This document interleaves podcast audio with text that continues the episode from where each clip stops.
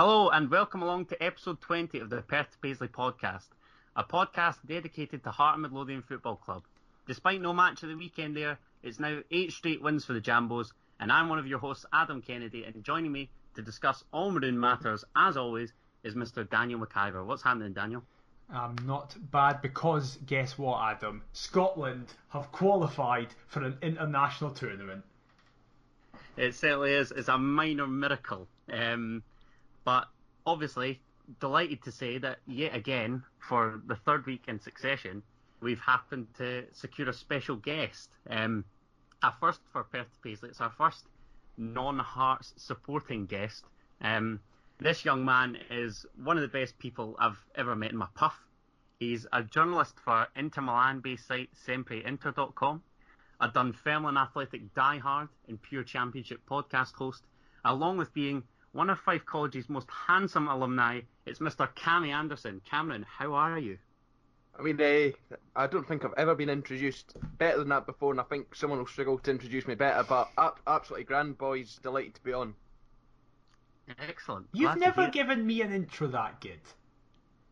No, because I mean, it's just it's just basic, isn't it? It's just that it's just us two mugs every week. Cammy's, wow. you know, Cammy's giving us some expert insight. um, wow. But for those wondering, Cammy's obviously here to give us an outsider's insight into the BBC documentary. This is our story, Inside Hearts, and give us a taste of what we can expect when we take on his beloved Pars at East End Park this Friday night. However, before we get into that, Daniel, I think we should briefly discuss the game against East Fife, which saw Hearts claim four wins from as many Betfred Cup group stage games and set up a tie away against Alloa Athletic in the round of 16, who Cammy is actually voluntarily commentating for at the minute. Um, I'm going to try and get rid of all my negative energy here because I'm not going to lie. When I saw we had gone 2 0 up inside a matter of minutes, with both Olly Lee goals coming in the first 80 seconds, I was expecting an absolute whitewash. The fact that we've only gone on to win 3 2, I'm sort of left a, a little underwhelmed. Are you not?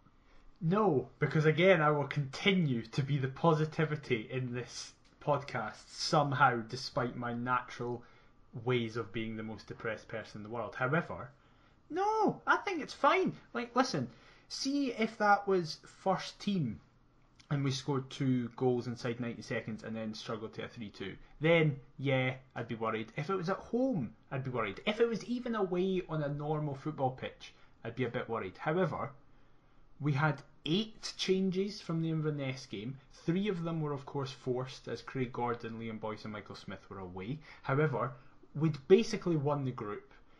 Neilson has said, in not as many words, but with his body language and way of talking about it, that he doesn't really give a shit about this competition. And he was always going to play the youth. So we had individuals like Scott McGill and people like Jamie Brandon, who is on the fringes but not really in the mainstay, coming in. Christophe Berra played his first game in more than half a year, coming back from not only lockdown but injury. We didn't have some of the crucial people like Haring and Walker, and the pitch itself is it's a complete game changer. A plastic pitch changes the game entirely. Teams who aren't used to it can't play well in it. And we still got the job done. Yeah, obviously, inside 90 seconds, you're 2 0 up and you're loving life. But I think everybody would have expected a wee bit of a harder game, and then that ended up being the case. To be honest, they came back into it. Um, Stuart actually made a couple of really good saves, especially in that first half. But I would say, especially in the second, they didn't look like much, and we still got the job done with the reserves. Eight wins for me. I'm buzzing. Do, do you not get sort of frustrated with the backup brigade though? Because I'm I'm not being funny, but these players should have all the motivation that they need in order to churn out a decent performance. We've got a Scottish Cup final next month. Surely you'd be playing for a place in that eleven, no? I do agree. I, I agree, but I just think some of the individuals are not good enough. Jamie Brandon is not good enough to be at this club. Like it's been. I tweeted out during the game. If we at any point this season for a sustained period of time need to play Aidy White left back and Jamie Brandon right back, that's when we could be in trouble. Um, because Aidy White is fantastic. He's a completely new individual going forward, but defensively he just doesn't look at it. Um, but Jamie Brandon is just infuriating. He was done too easy. However, on that point, I think individuals like Scott McGill did really well. I think he came in and didn't really look out of place, especially on a minging night against big players who he probably hadn't come up against before. I thought he did really well. So that does create that discussion of, well, listen, I'm here. I'm not just an option. I can fit into this team. I, I thought the entire midfield were, were pretty decent, to be fair. I think if I were to take the positives, I'd say that we've won at a ground that we've struggled at recently. We've won all four games in the tournament that we've struggled in the past few seasons of, ever since the group format was arguably introduced again. Um, and we've obviously been seeded and handed a, a, fairly decent draw for the next round. I think midfield wise, Olly Lee's brace is great from a personal perspective, but his second goal is the perfect example of why zonal marking for me is a load of absolute nonsense. Um, and Andy Irving's goal was yet another goal of the season contender. I think, other than that, I don't know. there's not a great deal I can be, be positive about, to be honest. I thought the goals that we conceded were horrific.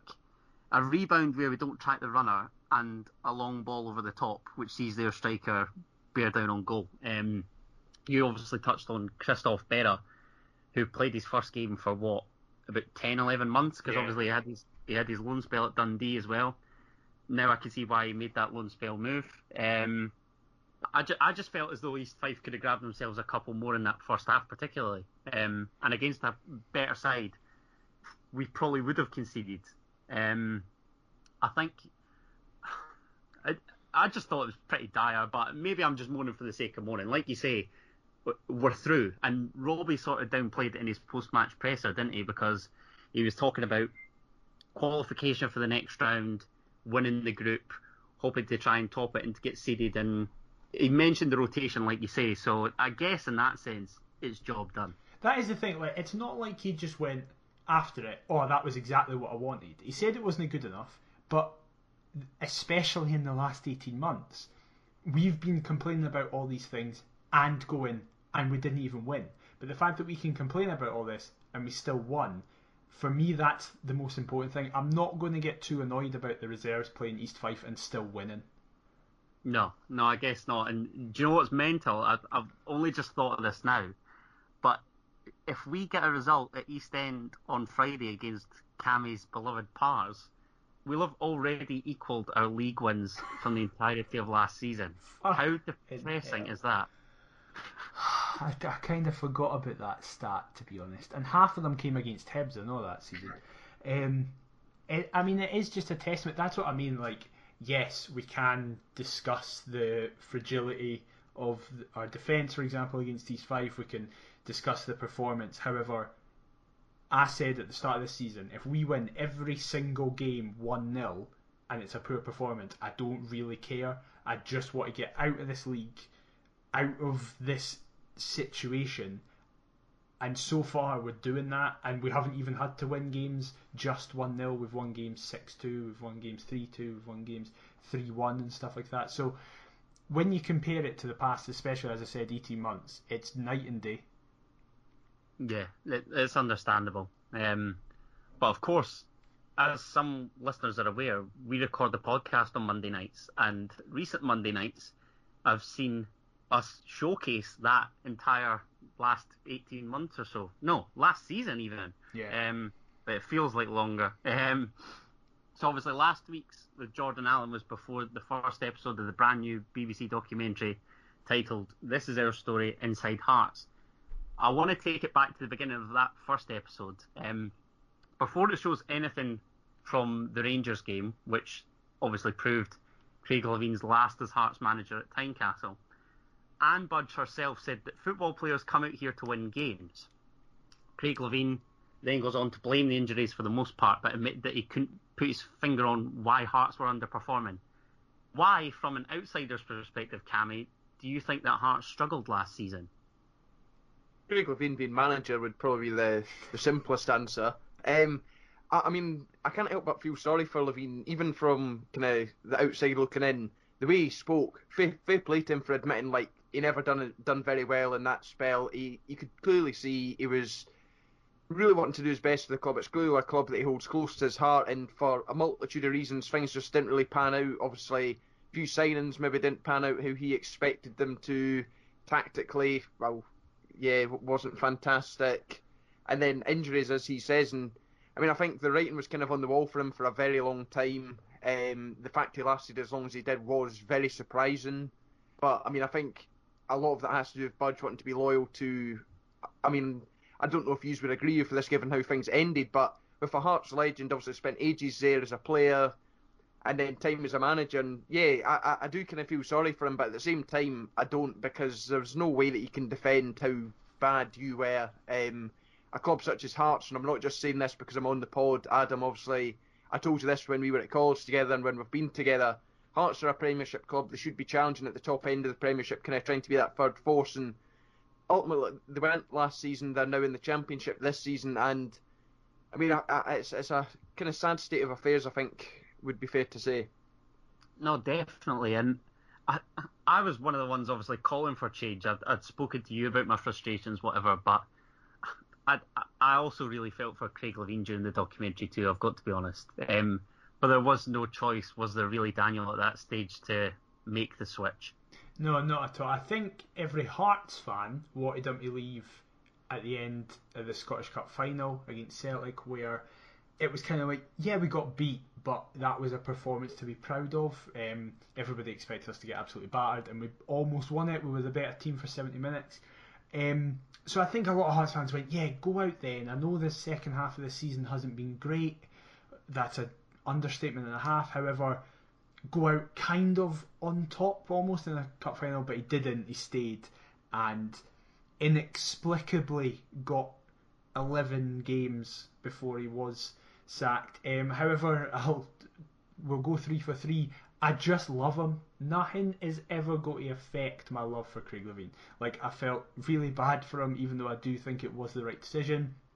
I felt bad for Budge for having to do it, but just there is no one who can deny that Craig Levein doesn't love this club. I understand how people go, well, if he really loved it, he would have left early. But as a football manager, you have to believe that you are going to be able to get any club out of any slump at any period of time. So, whilst obviously I wish he had left earlier, I, I did just feel really bad for him. No, of course, and even go by some of his quotes. I, I think he said something along the lines of, I'll always have a place in my heart for this club. That that got me, and I mean it must it must be tricky. It, it's it's so easy for somebody not in Levein's shoes to say to step aside. Um, but Levein obviously believed in himself and was adamant that he could turn it around. Mm-hmm. I have to say, I'm not I'm not too sure how familiar you are with decisions that Hearts have made, Cammy. But Gary Mackay saying it was the worst decision in the history of the club to keep Levein on was it a bit strong, was it not? I mean, considering some of the recent history that Hearts have went through, obviously the well documented financial problems. I mean, I think you could probably argue there was a few worse decisions than keeping Levein on past kind of when he should have gone. As as you say, I mean, I don't think you really wanted him sacked, but you, you did at the same time. You wanted to believe that he could turn things around. Ultimately, that wasn't possible for him. And I mean, I think as a Hearts fan, well, from kind of youth's perspective and him being a Hearts man, he'd want to stay as long as possible to try and turn things around. Like if he le- left sooner, could you imagine the kind of hate he would have got for? I mean, he was kind of there wasn't really a winning way for him in mm-hmm. this. If he left too early, he was going to get thinged for. He's a Hearts man. He's just abandoned the club. He stayed too long. He's he's moaned at for staying too long and being a Hearts man and seeing him into that mess. So mm-hmm. a, a, really unfortunate situation for him and just need to kind of see what management holds for him. But I mean, I think it could be a, a long time before we see him back in management given what's kind of happened. Of course. I, I think for me, it sort of has shades of, you know, you know, towards the end of Arsene Wenger's tenure at Arsenal, mm-hmm.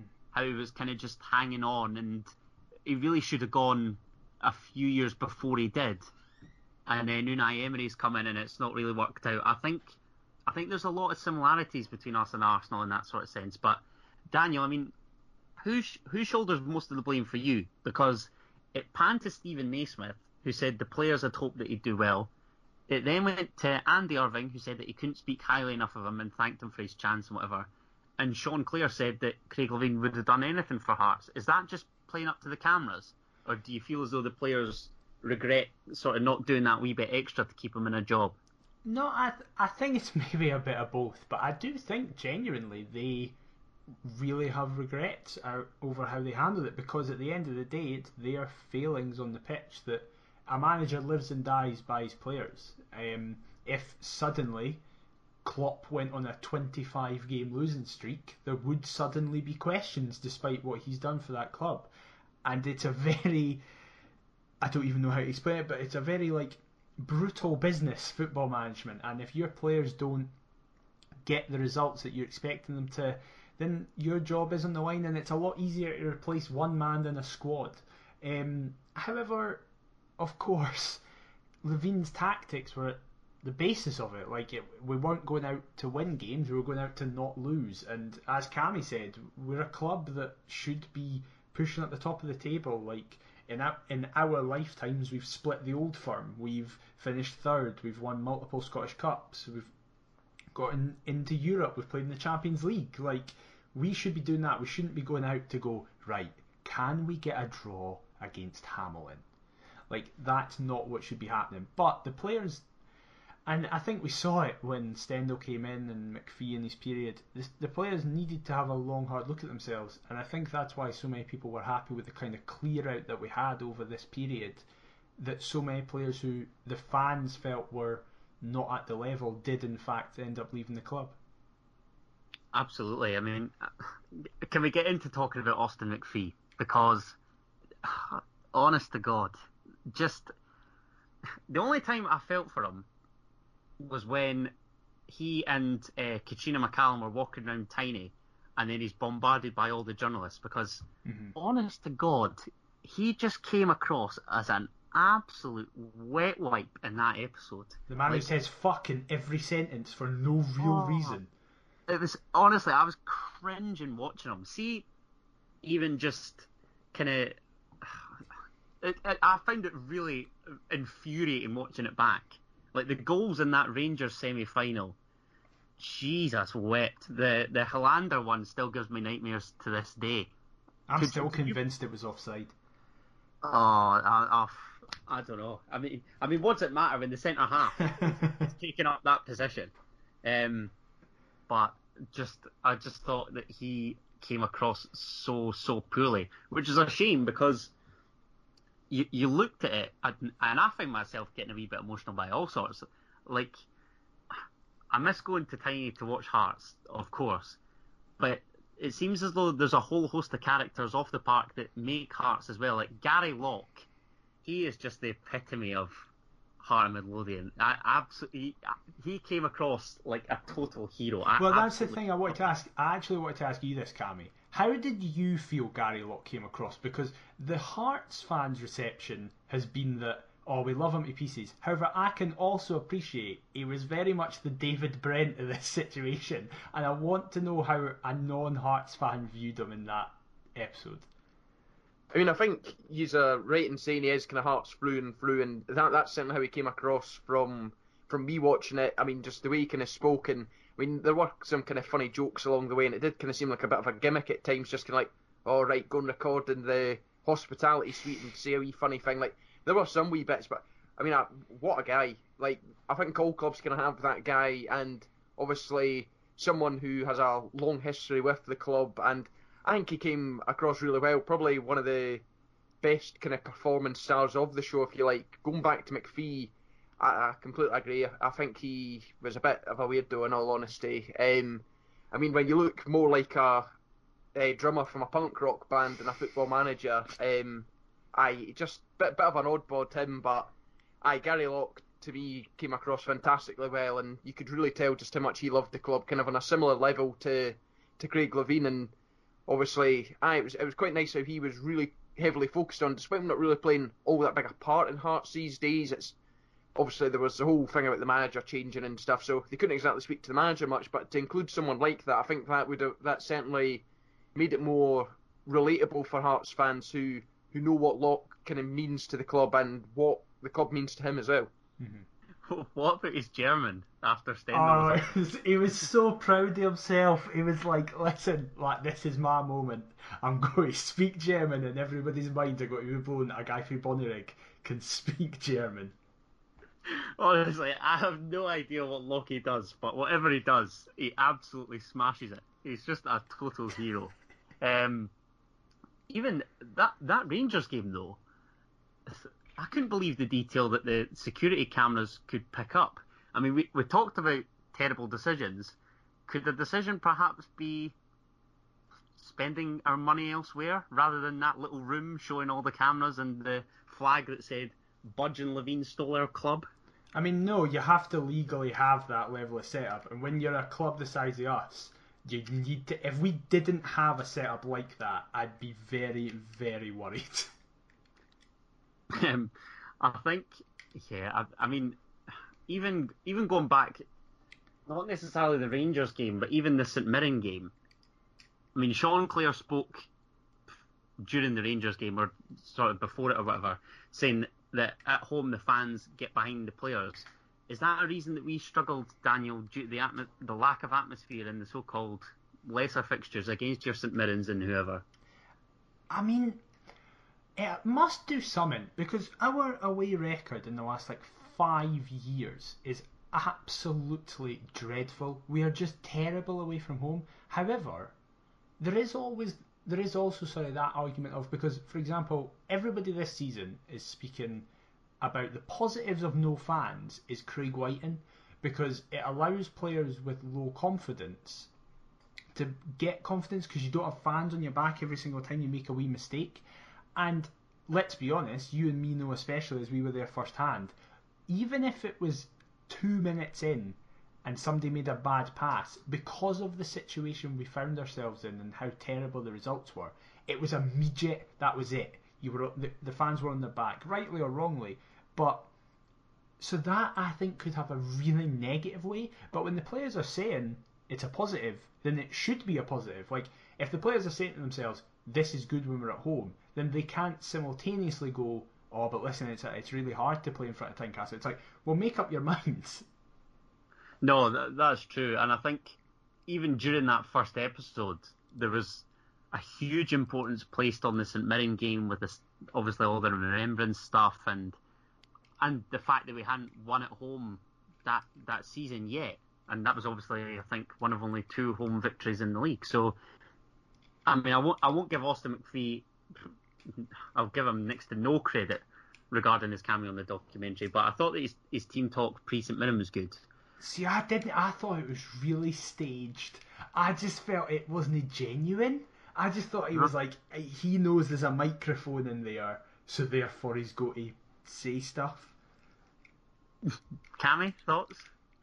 Uh, I mean, I, am going to agree with Daniel here and say that that was massively staged. I mean, I think with a lot of these documentaries, managers are watching what they're saying, and there probably will be a right. You can come in, you can record this. I'll say something good, and then they say something proper once the camera's moved out the way and stuff. Because mm-hmm. a lot of these things in these documentaries do need to stay kind of secret, if you like. Obviously, they weren't exactly in in every meeting that Budge had with managers or whatever, and right, rightly so. And I mean, I think that was the same with team talks as well. It's not fair for for managers' team talks to be kind of put out there. Obviously, they're probably going to be saying kind of similar stuff, and the language is probably going to be a lot more different than kind of the stuff that was on the telly. But yeah, I, I felt very staged to me. On that point, actually, I've seen a lot of people be like, it's really annoying that we can't see more about the training. It's like we didn't give permission for that because similar ilk to uh, what Cammy just said about the team talks. I know there's documentaries like uh, the All or Nothing ones with Spurs and Man City, and kind of the Sunderland 'Til I Die. You saw a lot more in depth with the players, and you saw kind of the day to day stuff and what they were doing in really detailed training. We can't do that because we we just clearly went nah because we don't want that getting out. Well, I mean, let's go into the players because I thought Conor Washington seemed a bit of a joker when he was on the, the physio bed. Um, but even such a weird bit. I thought yeah. they didn't do anything with that. No, I know. He and Craig Halkett just discussing their injuries. I thought was kind of needless, but I mean, watching Big Uche on the right wing again was some laugh. uh, how how infuriating was it when um, Austin McPhee went when he was claiming that Oli Bozanic was one of the best players at the club on second balls and his long range shooting. In fairness to him, in fairness to Oli Bozanic, his last five games, his long range shooting was outstanding. Oh, what? Because of his goal at Easter Road? Yeah. Oh no, I found myself actually getting angry at that. I mean, how how could he have ever thought that he got the job or would get the job? That was it, the bit I didn't like, where he kind of jokingly was like, he was just kind of like, "Hey, maybe maybe we don't need to do any more interviews." I was like, after that Rangers performance, you say that? Oh, it, it, it, actually really angered me. He was like listing off all these facts and claiming that he's got a, a good record as an interim manager and saying, "Oh, maybe I should stay in that role." Uh, no, we we don't want you here. Uh, I I mean, Cammy, Budge obviously spoke about you know the amount of applications. I think there was something like over seventy applications, with some really big names to people nobody had heard of. Um, Brian McLaughlin had mentioned Roy Keane and, and Davy Moyes being linked with the vacancy back then. D- do you seriously think that Hearts could appoint names of that caliber? Yeah, why not? I mean, given there was seventy, there's obviously going to well, how true that is, I don't know, but if if, if it's true and that it was 70 applicants, there's going to be some decent names in there. Obviously, as, as you said, there, there was some absolute nobodies that applied for that. Boys sticking their football manager CVs in for a laugh and stuff. But yeah, I reckon there probably were some decent named managers. Moyes maybe was uh, obviously his stock had kind of dropped at that stage, and I mean Roy Keane, I found that one a bit bizarre. I mean, I think that just got all the Hearts dads can like, yes, come on, we're gonna have some big hard man in charge, and it's just going to be all shouty shouty, and t- teams will be scared of us and that. I mean, I think there would have certainly been some interesting ones. Obviously, we've seen Stendel obviously get chosen, and he'll probably not have been the only kind of different applicant. And one thing I was glad to see was the fact Hearts did go down the Stendel route rather than going for your like the jobs for the boys, the, the kind of usual mm-hmm. lot. Like obviously John Hughes wouldn't have came because of the Hibs connection, but like just kind of all those folk who always get linked with jobs, absolute diddies who've kind of had their time. So Neil I was McCann. quite glad to see.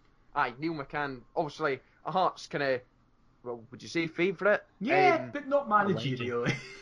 but aye, yeah, that Dundee spell was enough to put any club off, and if he's applied for that, he's he's having a right good laugh with himself. But as I say, the fact that they went down the Stendel route was was quite impressive. I like the fact that they went down a a different and not so safe route, especially at a time where the club was was far from safe and really needed some kind of I don't know something a bit safer. But yeah, it, it was certainly an interesting choice. Steven Naismith t- talked about that. He said he was laughing off the rumours and kind of shrugging them off. And he said that somebody had made up a rumour of Neil McCann as manager and Naismith as his assistant, which I thought was absolutely bonkers. But I, I, can I be honest? At, at the time, I thought Davy Moyes was the outstanding choice, and like you touched on there, his stock had dropped, and we were in a bit of a um, lull, let's say. Um, I I just thought that the two of them would go hand in hand, and that Davy Moyes could obviously rescue us, maybe build up our reputation that little bit, and we could obviously raise his stock again. Um, but they didn't go into great depth on the documentary. I thought I, I just wondered why there was a great deal of kind of haggling to be had. Like, was it just a case of encouraging Stendel to come in? Because I think his enthusiasm was there to see after the unveiling, but I'm really gutted that it didn't work out for him, to be honest. Oh, that's been. I mean, as we said earlier, we're recording this literally currently an hour before episode two, and I'm just going to have PTSD going through this episode because it's going to be the Stendel episode, and I just, I've never, ever wanted it to work out for a manager like Daniel Stendel. That 15 minutes or something at the end of him uh, the end of that first episode with him being back in, I it it all came flooding back and how much I miss him and how much I loved him immediately and just he is the definition of right guy wrong time because if he had his players I think we would have been quality. Well, it, even when the players came to discuss them, I mean, the the Porty Pirlo mentioned his intensity. Steven Naismith described it as a forward's dream we obviously spoke about Levein, but I, I felt as though maybe Steven Naismith's comments in particular felt as though there was not animosity as such, but I feel like there's stuff that we don't know about with Levein. Was that was that just me, or I, I felt as though that was really the case? Um, I, th- I I get where you're coming from. I think just I think Naismith's, for example, his comment in isolation, I think is just speaking about Stendel because, as I mentioned earlier, Levein's tactic was don't lose, whereas Stendel's tactic was defending is optional, and we're just going to throw everything, including the kitchen sink, forward. So I think Naismith was just kind of like he was buzzing, but that does come from a place of going, I wasn't buzzing under the previous institution. No, that, that's true. Um, it's funny you mentioned the, the defensive stuff. I thought the manager hunt stuff was, was quite funny when Lockie was obviously asked about who was going to be the next gaffer, and even even Katrina McCallum talking about the one fan asking about uh, Jose Mourinho, but obviously saying that he was available, but he might be a bit too defensive. I thought was was quite funny. Um, but no, I, I don't know. I think after that, my mind my mind really was boggling. I've got to be honest, but I'm I'm looking forward to the second episode, which, as you say, is tonight on the night recording, and then obviously the finale next week. Can so I just that... say something about it and be really really boring and stuff that no one will care about? No, go on. So I'm I'm a pathetic person who likes sound editing and cinematography and structure and stuff like that. I think the structure of it is weird, in terms of, and I'm nicking this from Robert Borthwick, who I heard him speaking about it, and I I thought this as I was watching it, and I was like, right, he said it, so I can nick it. I don't understand why they didn't structure the documentary around Edinburgh derbies. I know that might sound like obsessive and stuff like that, but that's not what I mean. I think you could have done this. You start this episode that we have just spoken about on the back of the Hickey derby, where we just beat Hibs at Easter Road 2 1. However, Levein's under a lot of pressure. Obviously, you saw the fans from that game in it, um, protesting and stuff like that. You then go through that episode, Levein gets sacked, stuff like that. Stendel gets brought in, and you end this episode just as Stendel is about to take charge of his first derby, the Boxing Day derby. Second episode starts, it's the Boxing Day derby where we get beat, and it just shows you how the club was at an all time low, blah blah blah. That episode finishes just as Stendel's won the derby, the 3 1 derby away at Easter Road. The final episode starts as lockdown hits and we get beat by St Mirren, and then the ending could be Neilson beating Hibs at Hampden, and it ends on a positive note going forward. It's not a bad shout, to be fair. Although I think I don't know whether the BBC are prepared to be bombarded with Hibs fans, and you know there'd probably be some like accusations of some agenda against Hibs, and that's probably the only reason. That's already getting said though, so it doesn't matter. Right. oh, definitely. Where, where did you see that? I've just seen because basically, let's let's be fair and honest. This is kind of a Hearts propaganda piece in the sense of a lot more scrutiny and harshness could have been put on even just that first episode, more scrutiny could have been put on the Levein situation. We could have actually seen Levein getting sacked. We could have seen more people hounding Budge for taking ages to get a manager. We could have seen more of the fans being angry. However, it was kind of presented in a way of like, oh, we're all chugging along and doing it, and the fans are a wee bit annoyed, but we'll get through it. It's all right. So as a result, I've just seen loads of non-Hearts fans saying it was quite boring because all the explosive things you expected to have happen didn't really happen. Cammy, when did you tweet out about it being boring? what What do you make of that? Do you go along with that? I, I wouldn't necessarily say it was boring. Perhaps from you, from a Hearts perspective, you can had more of an inside kind of. You, you were more in the know about the whole situation, but on the whole, I mean, for Scottish football, obviously, we've seen, as, as was mentioned earlier on in the podcast, the kind of success of these other kind of style fly on the wall documentaries uh, down south and abroad and stuff like that. So, I mean, I think it's a first attempt from the BBC at kind of something like this. Pro- I'd like to see more, and obviously they'll learn with that. I mean, if you probably look back at the first All or Nothing that uh, Amazon done compared to the most recent one, it'll be worlds apart in terms of quality. Mm. And obviously, BBC have got different kind of budgets, and there's there's just a lot of kind of variables in this. But I wouldn't necessarily say it was boring for me. I, I do agree that they, they kind of missed out some important bits, but then again, how much Hearts have obviously agreed to do this, and perhaps that was on the basis that you're you're getting so much. But if we we're sacking him, you're not getting in the room. That I think there must have been some sort of trade off, mm-hmm. um, because Hearts.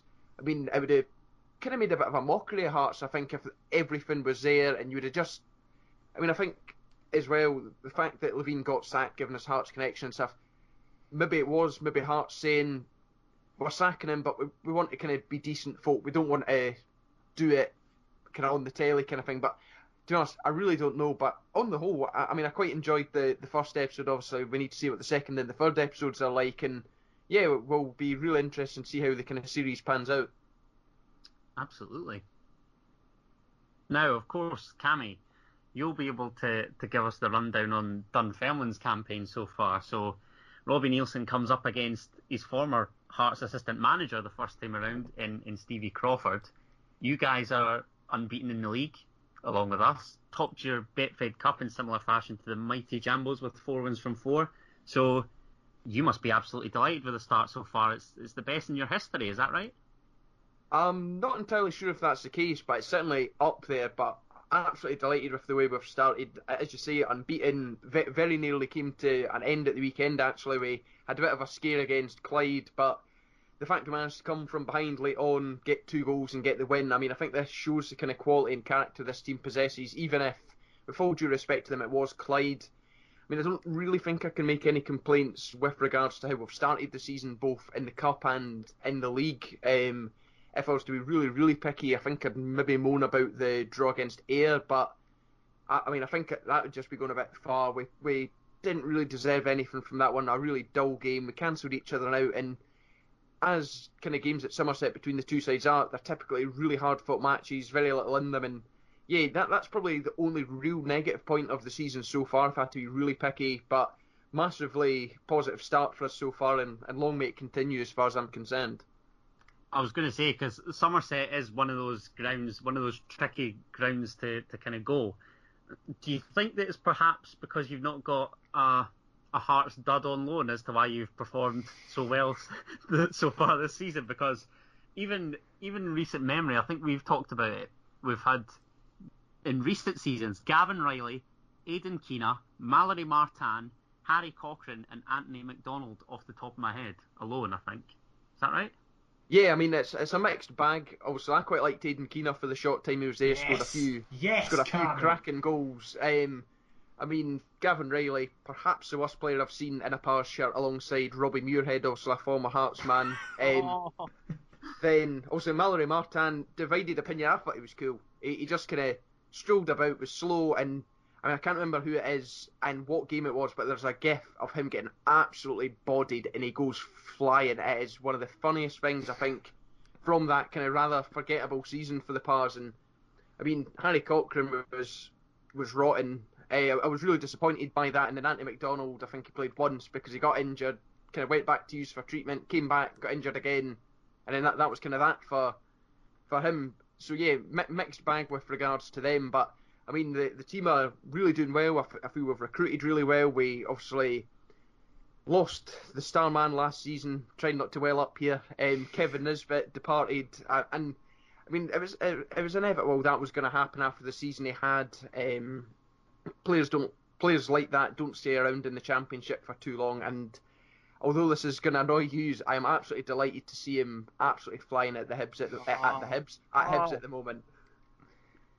Well, it's funny you mentioned the, the recruitment because I think outsiders looking in, my, myself included, have been impressed. Um, I, I know that you're obviously a, a, realist. What what were you kind of hoping for at the start of the season? Were playoffs a minimum for you, or could you have foreseen a, a, poten- a potential title challenge even? I think the playoffs was the absolute minimum um, that we had to achieve. Obviously, last season we missed out on them, and we've kind of always since I kind of returned to the championship a few seasons ago, we've always kind of been there or thereabouts, with the exception of one season. And I mean, I think that was that was always the main goal. I think if we could have given it, well, if we can give a good chance for the title, fantastic. But that that's certainly not the main goal that that we've got. I mean, we've, we've started the season really well, but even still, it's it's far too early to say if we can truly challenge ourselves for the title. Um, made a really good start, and I mean, if you ask me again in a few weeks, uh, kind of form continues, that might change, but I think it's hard to see past yourselves for the title. Um, as much as that pains me to say, obviously, I want to see the Pars do well, but the Hearts team is far above the, the best kind of equipped team in the league, biggest budget, and some some players could quite easily play in the Premiership. And I know a lot's kind of been said. A lot of people have said it's a Premiership squad, and a lot of that team is the team that got relegated last season. But even still, you look at Naismith, you look at Halkett, you look at Craig Gordon, Boyce, and th- that's only naming a few of them. They, they're players who could easily play at the level above. Granted, last time out, it never really worked for them, but yeah, I mean, a, a fantastic squad, and it'll be a really interesting challenge. Obviously, there's another team kind of made a fantastic start in Fife rivals, Raith Rovers. Um, bit of a surprise start from them. I don't think I was really expecting to see much from them, but they've come up and really shown that championship quality and maybe a bit early, but perhaps a bit of a dark horse because nobody really expected them to do well at all, and they've started the season fantastically well. No, of course, and I, I know that there's a lot of jambos that aren't keen on uh, Raith Rovers given the summer, so we'll, we'll, we'll skip on from them. But I know that obviously you've mentioned Kevin Nisbet there. How just how big a blow was it for the Pars to lose him? I know that there's a lot of jambos that would have loved to see us sign him. Were you particularly bothered by where he'd end up? Was it just a case of as much money as is possible? I wasn't too bothered. The only place I was kind of saying no, no chance was Dundee United when Robbie was still there, and that was kind of due to his comments in the kind of January transfer window. I think they kind of made bids, and obviously we knocked them back, and then as the kind of end of the season, well, when the season was curtailed and the kind of transfer window was close to opening, he was he was just seeing a lot of comments, and I he just came across like a total dick, uh, to put it kind of nicely, and yeah. Dundee United have taken a few players off us in recent seasons who've done well, and to have seen him go right along to to Tannadice would have would have been a sore one. Um, obviously, I said to you tons kind of when the whole rumours about his future. I said you should have been absolutely all over him. Of course, your Edinburgh rivals beat him, uh, beat you to him, and I, I mean I think it was given the circumstances the best deal we could have got. I think it was 250k in add-ons, and this has ultimately allowed us to build the squad that we got. We were able to get kind of fast out the blocks and make some of the signings that other teams might have been able to make had had they made such a kind of big a big sale. Obviously, a massive departure. He, he had about 20 goals last season, and as, as I said earlier on, you, you, you can't really replace players like that. But the fact we've managed to bring in Declan McManus and Kevin O'Hara, I mean, I think that's really good. We've managed to bring in two strikers to replace one rather than trying to find a, a like for like replacement. McManus and O'Hara definitely not as prolific as as Nisbet, but two players who I think can certainly make up or maybe even surpass the kind of goal tally that Nisbet made last season uh, on his own. Um, this season, McManus has three goals and four assists in eight games, and O'Hara's got five goals in eight games. So they've certainly started started life well. Obviously, McManus in his second spell for the club now, and O'Hara uh, obviously just joining from Alloa in the summer. And yeah, quite quite chuffed with that. Obviously, they're not Kevin Nisbet. There's very few players who could be Kevin Nisbet. Um, but as I said earlier on, delighted to see Nisbet doing so well. Um, and for the rest of the recruitment, I mean, we managed to bring Dom Thomas back. Adam, you know, kind of from all the messages at the end of last, kind of the end of last season when he came on loan from Kilmarnock. I mean, what a player this boy is, and yeah, he's started the season on fire. Him and Ewan Murray, perhaps the best partnership since Jack and Victor. Um, just absolutely superb, always combining, and yeah, really chuffed with it. Another notable signing would be Steven Whittaker, um, obviously Scotland, former Scotland international, really experienced head who's kind of coming in, replaced Paul Paton in that experienced role. When like a team with a lot of young heads, and then we also brought in Paul Watson um, from Dundee United, who obviously won the, the championship last year, and then we've also got a Welsh international in that team, and Owain Fôn Williams in goals, who's been solid thus far. You obviously mentioned the squad there, and you touched on Ewan Murray, who's just coincidentally won Championship Player of the Month. Stevie Crawford has obviously won Manager of the Month. That must just be a massive boost for the Pars going forward with some big cl- big clashes to come, even. Yeah, uh, it's a huge boost, and it's it's always good to see your players and managers get recognised for their efforts. So, of course, I've already touched on Murray, captain, fantastic. He has been, uh, in fact, I think he might actually be a top scorer this season, uh, perhaps combined with McManus. He just every corner we seem to get seems to be on his head, seems to be in the back of the net, and I mean, long may that continue. As, far as I'm concerned, it's been it's been absolutely fantastic seeing him and Dom Thomas kind of link up how they have. Um, Murray spent a lot of last season out injured. He took a really sore one against Queen of the South early on, which kept him out for a long time. And by the time Dom Tom was in, and yeah, there wasn't really that time to kind of gel together, but they've certainly kicked it off really well this season. Uh, as I say, almost every set piece seems to be Dom Thomas right onto the head of Ewan Murray into the back of the net. And I mean, teams haven't really been able to stop this. Queen of the South tried in a recent match. They let Murray score a header uh, early on. They then kind of realised, right, we can't leave him. So then they left Paul Watson open. Paul Watson then scored later on. So certainly set pieces are something that we've had great success from this season, that and that's largely due to Dom Thomas actually being able to deliver a corner. Um, for years at the Pars, we have had corners hitting off first men, corners going over absolutely everyone, and yeah, to have someone that can actually hit a, a set piece is fantastic, and we're reaping the rewards of that. Don't even get me started on corners. Honestly, the biggest bugbear of mine going to the football, I think they're certainly up there anyway. But you've mentioned obviously the, the duo up front in McManus and O'Hara, and I've seen Dom Thomas gain rave reviews from from some supporters on social media. What do you kind of see as the key battles on on Friday evening?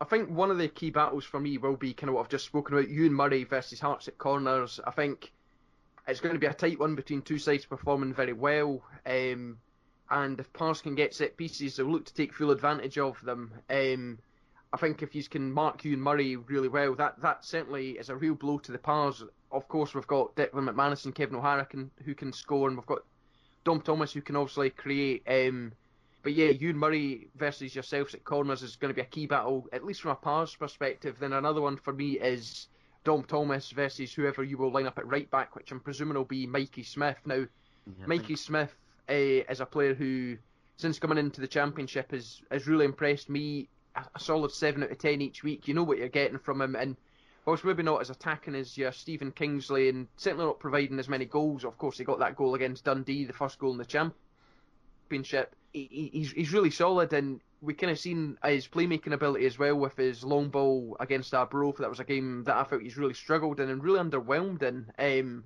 especially after that Dundee game.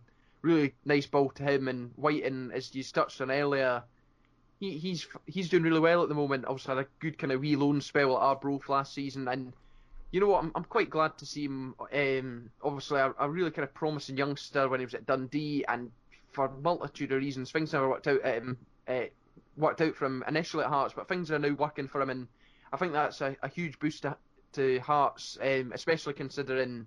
Liam Boyce hasn't really impressed me all that much this season. Yes, he's got, I think, maybe what one or two goals, but mean, I was kind of expecting him to be running away with the Golden Boot by this stage, and then obviously Naismith has, I believe, only one championship appearance to his name, so he's not played too much. And perhaps as the season goes on, that that connection between th- those three will get better, and there will be more goals. But certainly Wighton at the moment is a player who's caught my eye, and maybe a kind of under the radar star for Hearts uh, if he's on against the Pars, one that we definitely need to keep an eye on. But going back to the battle between Dom Thomas and Mikey Smith, um, Thomas has five assists in eight games already this season. Is the main creator and yeah, an absolutely fantastic player. There's a reason he is the song, uh, well, the Starman songs about him. Um, so yeah, that, that's certainly interesting ones. I think from a Pars perspective, anyway. What what kind of key battles do you think kind of from a Hearts perspective, um, it is a.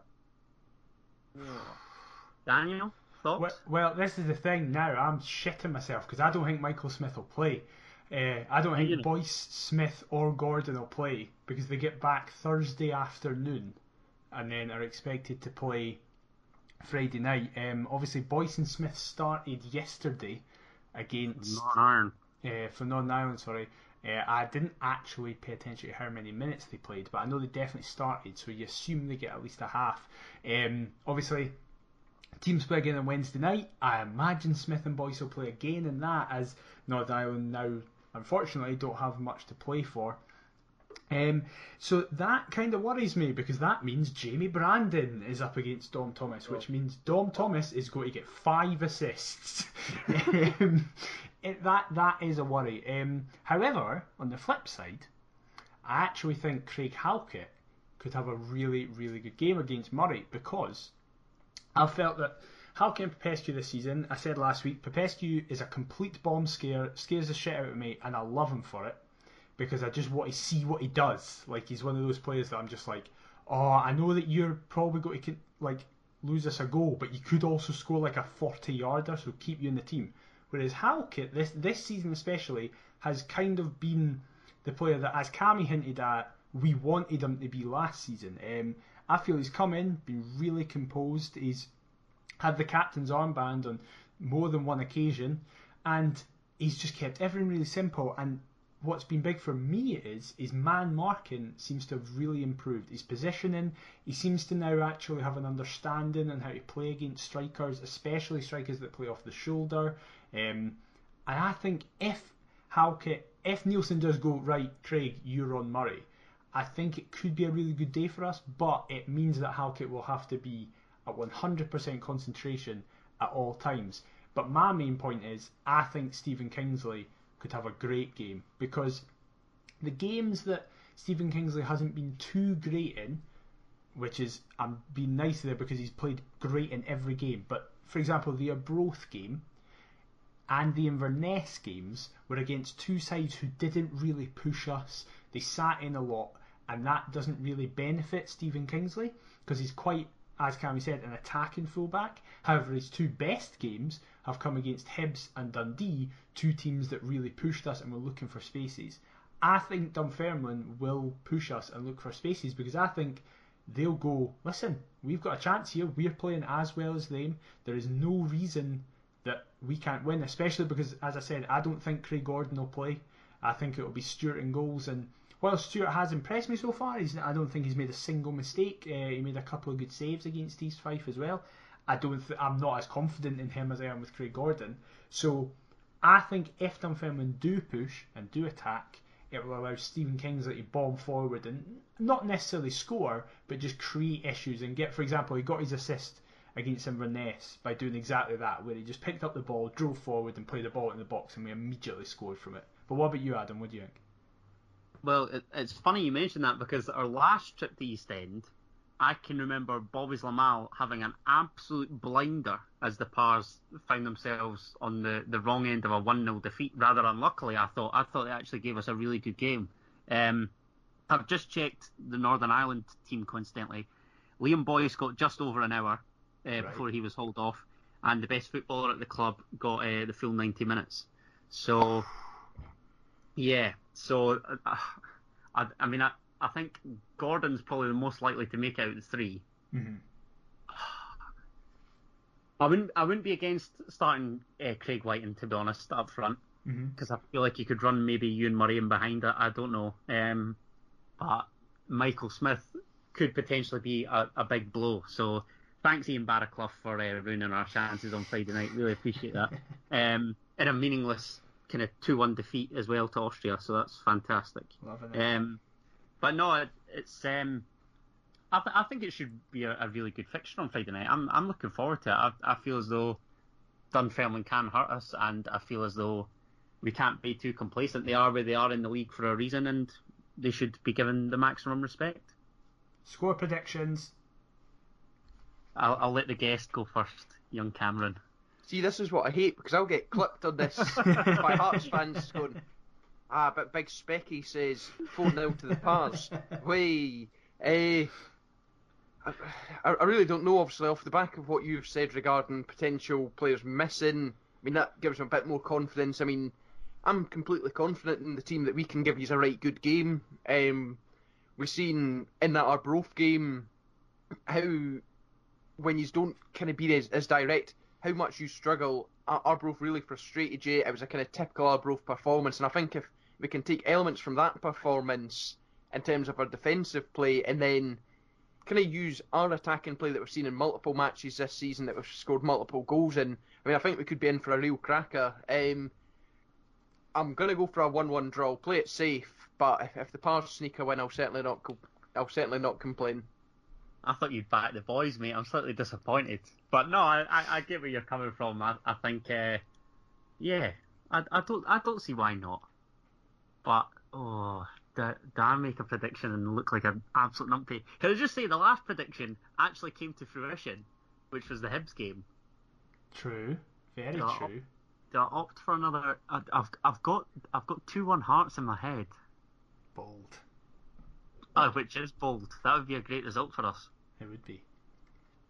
Yeah, I'll go with it. I'll go Dunfermline Athletic one, Heart of Midlothian two. Just, I think I think it'll be tight. This, Daniel. Well, um, sticking with Cammy's thought process. However, I think it'll be two all, not one all, because I think both sides have clear goal scoring ability. But I just see this being one of those games where both defences have an absolute nightmare. I know I've just spent five minutes speaking about how good Craig Halkett's been, but Popescu's in that defence, and I love how mental he is, and he's going to con- make us concede. And I just think Craig Wighton's the best player on the planet, so he's going to score twice. Magic. Well, I could I couldn't put up I couldn't sum it up any better than that. Um, thanks very much for coming on, Cammy. All the best for your, your championship campaign. Friday night, and obviously further Hearts fixtures aside. But where can the Jambos find you online? Because you're everywhere.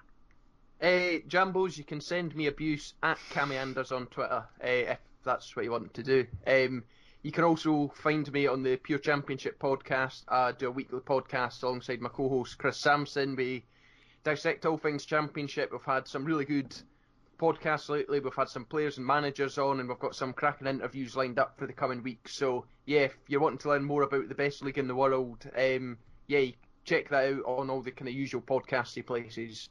Absolutely top draw that podcast, by the way. Daniel, we'll obviously be back next week, but thank you for joining me as always. Where can the Jambos find you? No worries, mate. It's been a pleasure, and I am at McIver the Mark if you want to see my new main that I have. Fantastic.